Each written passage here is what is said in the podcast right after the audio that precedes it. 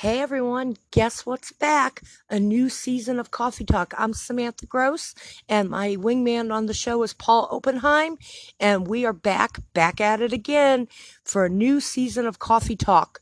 And tomorrow we're going to be talking about how God designed you for purpose, and what you do on earth determines your rewards in heaven. You're going to want to tune in to the book of Colossians chapter 1, verse 16, as Paul and I coffee talk about it. You all have a blessed day and coffee talk away. Bye bye.